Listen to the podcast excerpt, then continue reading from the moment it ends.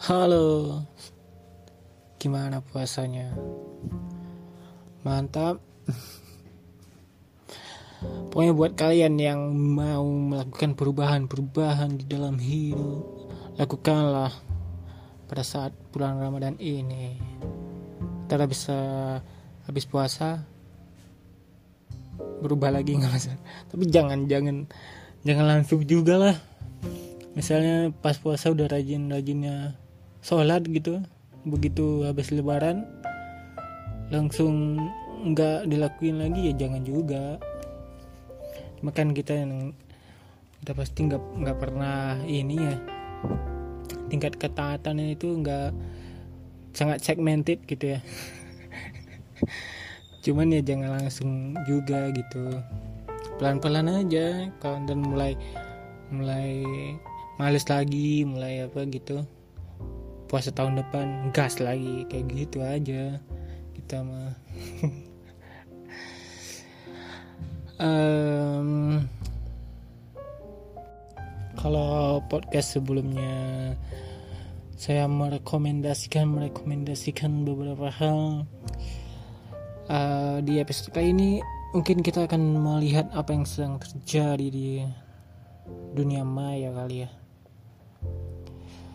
kita akan merespon apa yang terjadi kita mulai dari Twitter aja apa yang saya temukan di Twitter dalam beberapa hari terakhir.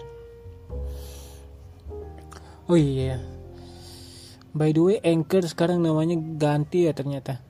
Jadi podcaster, podcaster by Spotify. Ini kalau kalau misalnya Spotify-nya diakuisisi Facebook, jadinya Spotify by Facebook. Terus uh, Anchor-nya jadi ini jadi podcaster by Spotify by Facebook. Uh, tapi ini by the way Twitter sekarang kayak TikTok ya penampilannya. Ada for your page nya sama sama yang apa yang kita follow tuh jadi bisa-bisa. Emang virus TikTok ini menyebar ke segala sosial media. Nah ini Bring Me The Horizon. Katanya mau ke Indonesia tahun 2023 ha, Apakah Kredivo? Adalah jalan keluar. Kayaknya menarik ya Keren keren keren. Um, Berapa hari yang lalu tuh Saya nemu ini. Ada orang yang ngebahas Agnes Mo kenapa Agnes Mo itu tidak laku di Amerika sana. Sedangkan kita tahu junior juniornya dari Indonesia itu ada Aris Brian, Niki dan lain-lain itu langsung melejit biarpun padahal sebelumnya dia nggak punya nama besar gitu di Indonesia. Tapi begitu di Amerika langsung diam langsung gitu. Jadi nah yang ngebahas nih menurut dia Agnes Mo itu terlalu kebaratan jadi dia tuh terlalu mencoba untuk jadi orang Amerika gitu. Kulitnya dihitam-hitamin lah outfitnya kayak kayak artis-artis Amerika gitu padahal kan kalau mau kayak gitu ya Amerika udah punya banyak gitu.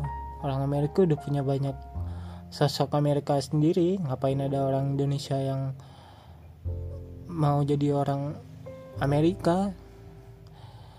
Kan padahal kalau kita tahu ya orang Amerika sendiri pengen sesuatu yang beda gitu. Makanya kenapa BTS itu sangat diterima um, yang padahal bahasa Inggrisnya aja belum begitu lancar-lancar gitu. Cuman ya itu mereka pengen gitu ada sesuatu yang baru yang mereka dapatkan yang bikin mereka seneng ngapain harus jadi orang Amerika sendiri itu juga kan kenapa uh, Rizky Brian dan kawan-kawan bahkan semua uh, bukan semua sih hampir kebanyakan dari talentnya ATX Rising kan kayak gitu juga. Orang-orang Asia gitu-gitu. Sehingga mereka bikin pasarnya sendiri yang orang Amerika menerimanya dengan senang gitu. Hmm, yang padahal bahkan apalagi ngambil uh, segmen rap gitu yang mana itu udah dua kali melenceng yang mana rap itu awalnya dilakukan sama orang-orang kulit hitam gitu ya dilakukan sama orang kulit putih aja itu udah satu pelencengan apalagi ditambah sama orang Asia melenceng udah dua kali gitu. Tapi itu jadi suatu yang beda jadi suatu yang menarik yang akhirnya jadi suatu yang baru di pasar musik dunia gitu. Sehingga makanya kenapa talent talentnya acting Rising itu langsung gede gitu namanya um, ditambah lagi nih ini kalau pendapat aku tuh kayak Agnes Mo itu berusaha sendiri gitu. Yang mana udah pasti itu kalau nggak ada orang dalam pasti bakal susah ya. Susah gitu besarnya.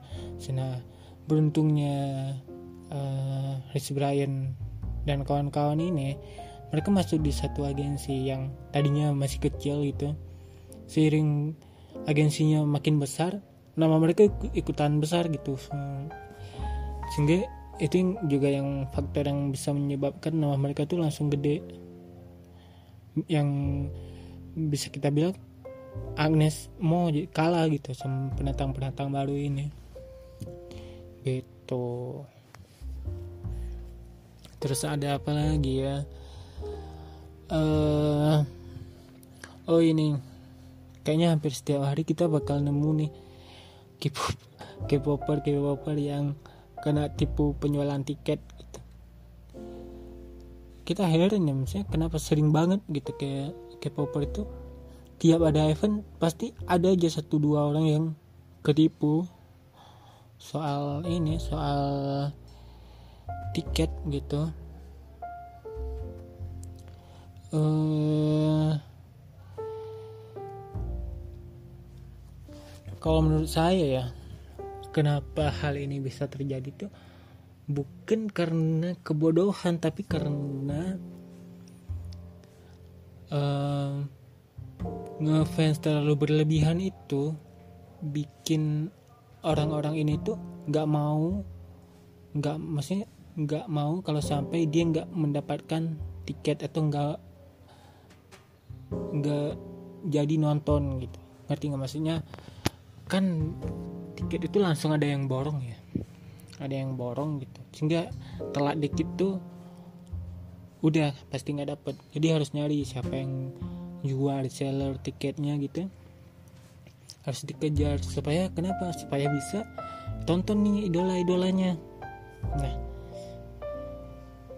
terus kenapa bisa ketipu? Karena itu tadi pokoknya apa pun yang terjadi si idolanya ini harus ditonton beda beda kalau misalnya kita kita pengen suatu di kita lihat di internet misalnya di jangan e-commerce deh misal di Instagram gitu. Ada yang jual sesuatu kita suka tapi karena ragu kita bisa skip itu dan uh, rasa untuk skip untuk nggak mendapatkan ini tuh masih masih ada. Jadi kalau ya udah skip dia nggak apa-apa gitu. Nah si penggemar penggemar ini kan nggak mau. Kalau sampai dia nggak jadi nonton itu nggak mau. Sehingga ya mungkin dia tahu ya resikonya ada tapi keinginan untuk lebih mendapat karena kalau dia skip uh, itu kesempatan untuk dia nonton tuh semakin jauh. Ngerti kan jadi makanya kenapa sering terjadi dan orang-orang brengsek ini tuh uh, memanfaatkan itu memanfaatkan karena nggak mungkin bocil sih. Karena kalau bocil nggak K-pop itu kan mahal ya. Nggak mungkin bocil tuh nonton tik, apa beli tiket konser yang mahal gitu. Apalagi dari reseller itu yang berkali-kali lipat. Menurutku sih itu. Terus ada apa lagi? Uh, ini semenjak um, twitternya jadi beda time apa sih ta timelinenya gitu. Aku jadi algoritma jadi beda. Di aku jadi jarang muncul topik-topik aneh. Sekarang lebih banyak gambar gitu-gitu. Tapi bersyukur juga sih ketimbang tiap hari ada masalah-masalah aneh yang nggak jelas gitu. Um, oh ini ada nih.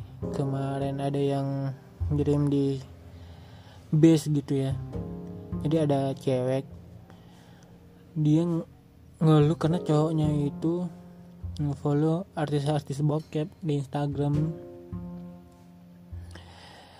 Um, terus di komennya itu banyak yang bilang ya apa bedanya sama cewek-cewek yang follow idol K-pop? Ya menurut aku sih beda ya. Er, ja ya beda cuman nggak salah nggak salah sih. Maksudnya oh, cowok ngefollow artis bokep itu nggak jauh lebih buruk dari yang ngefollow cewek-cewek cakep yang masih ada kemungkinan buat di DM dan lain-lain. Kalau ini kan sama kayak idola juga. Nah mungkin kesamaan di, di sisi itu aja sih. Cuman kalau artis bokep kan konotasinya negatif gitu ya kalau dibandingin sama idol K-pop mah ya kalau kayak kalau kayak gitu compare sama ya cowok yang ngefollow idol K-pop juga gitu. Jennie Blackpink siapa lah gitu. Menurut aku nggak apa-apa sih. Cuman kalau eh, kan dia ceweknya ya tinggal ngasih tahu aja kenapa dia follow kayak gitu-gitu. Apa sih sekarang aneh sih. Apa-apa ngadu ke internet hmm. Wah apa ke Instagram? Pindah ke Instagram. Udah habis nih topik di Twitter. Nah di Instagram.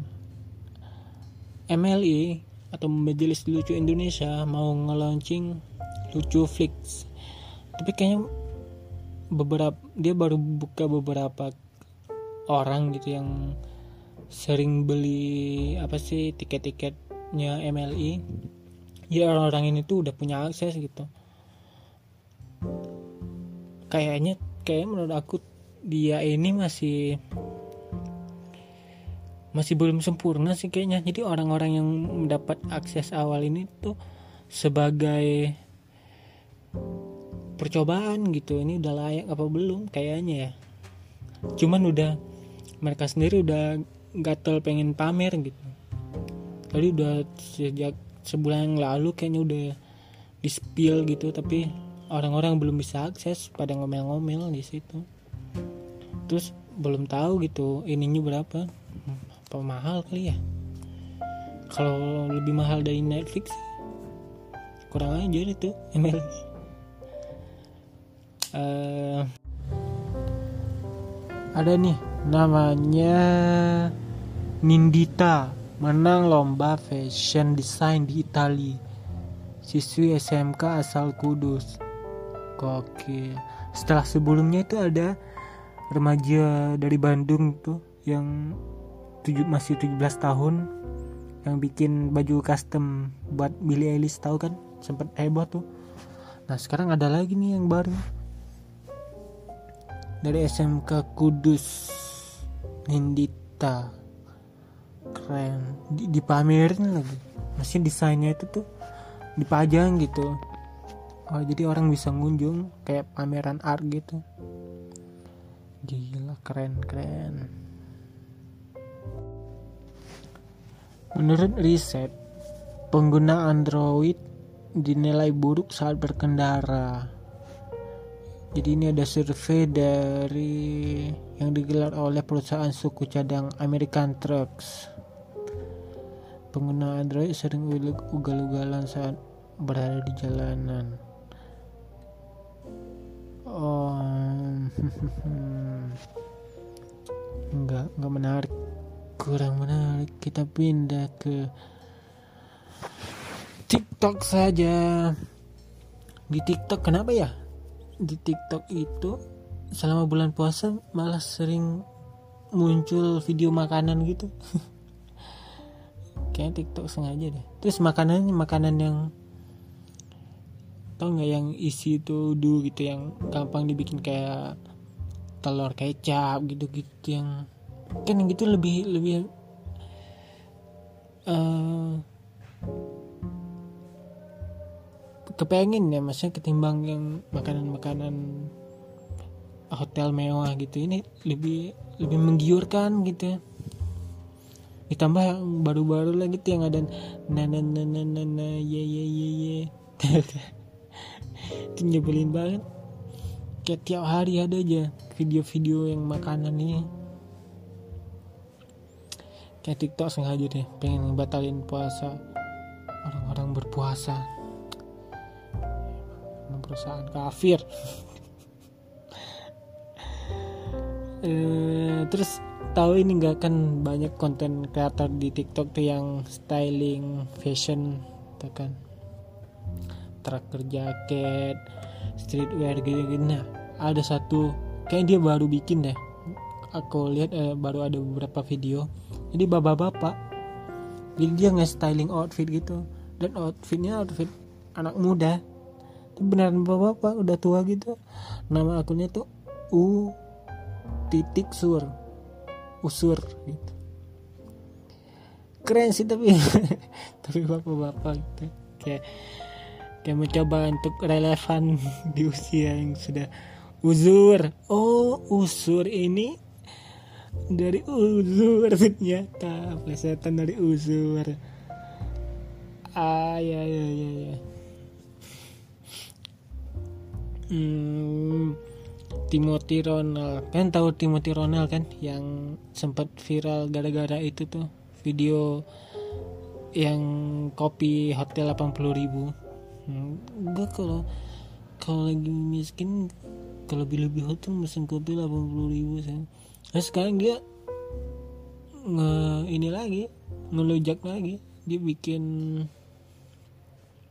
ada satu video baru yang menurut dia sekolah adalah scam gitu. Atau penipuan gitu segala macam. Oke emang gak jelas nih orang nih. Ah aneh. Ah, ada satu topik. Uh, aku nemu di TikTok juga dia ngebahas soal cute agresi. Apa itu cute agresi? Jadi cute agresi itu kita pernah kan kayak ngelihat sesuatu yang gemes yang imut gitu tapi malah pengen nyubit. Pengen dicubit pengen gigit gitu-gitu. Nah itu disebutnya cute agresi.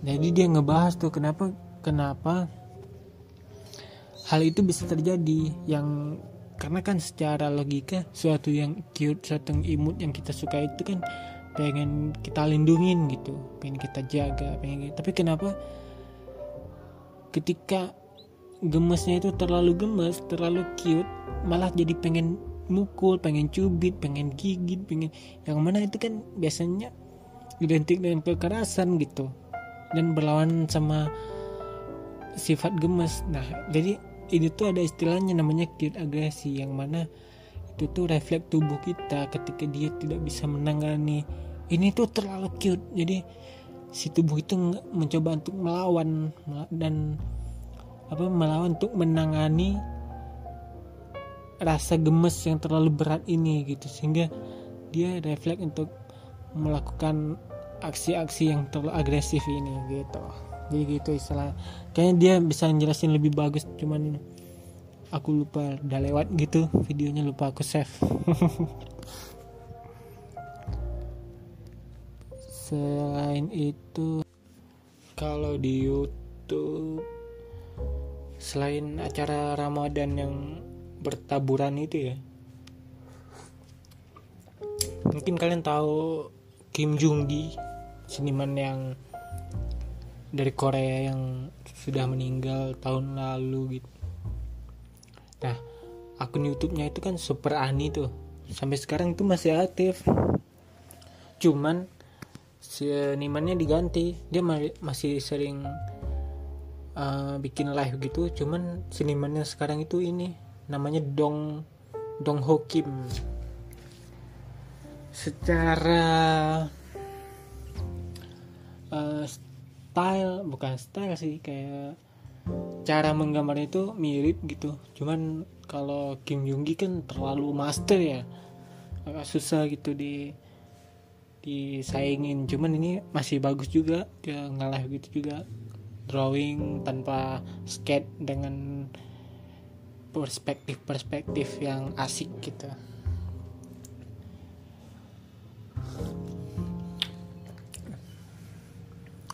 Terus ada apa lagi ya?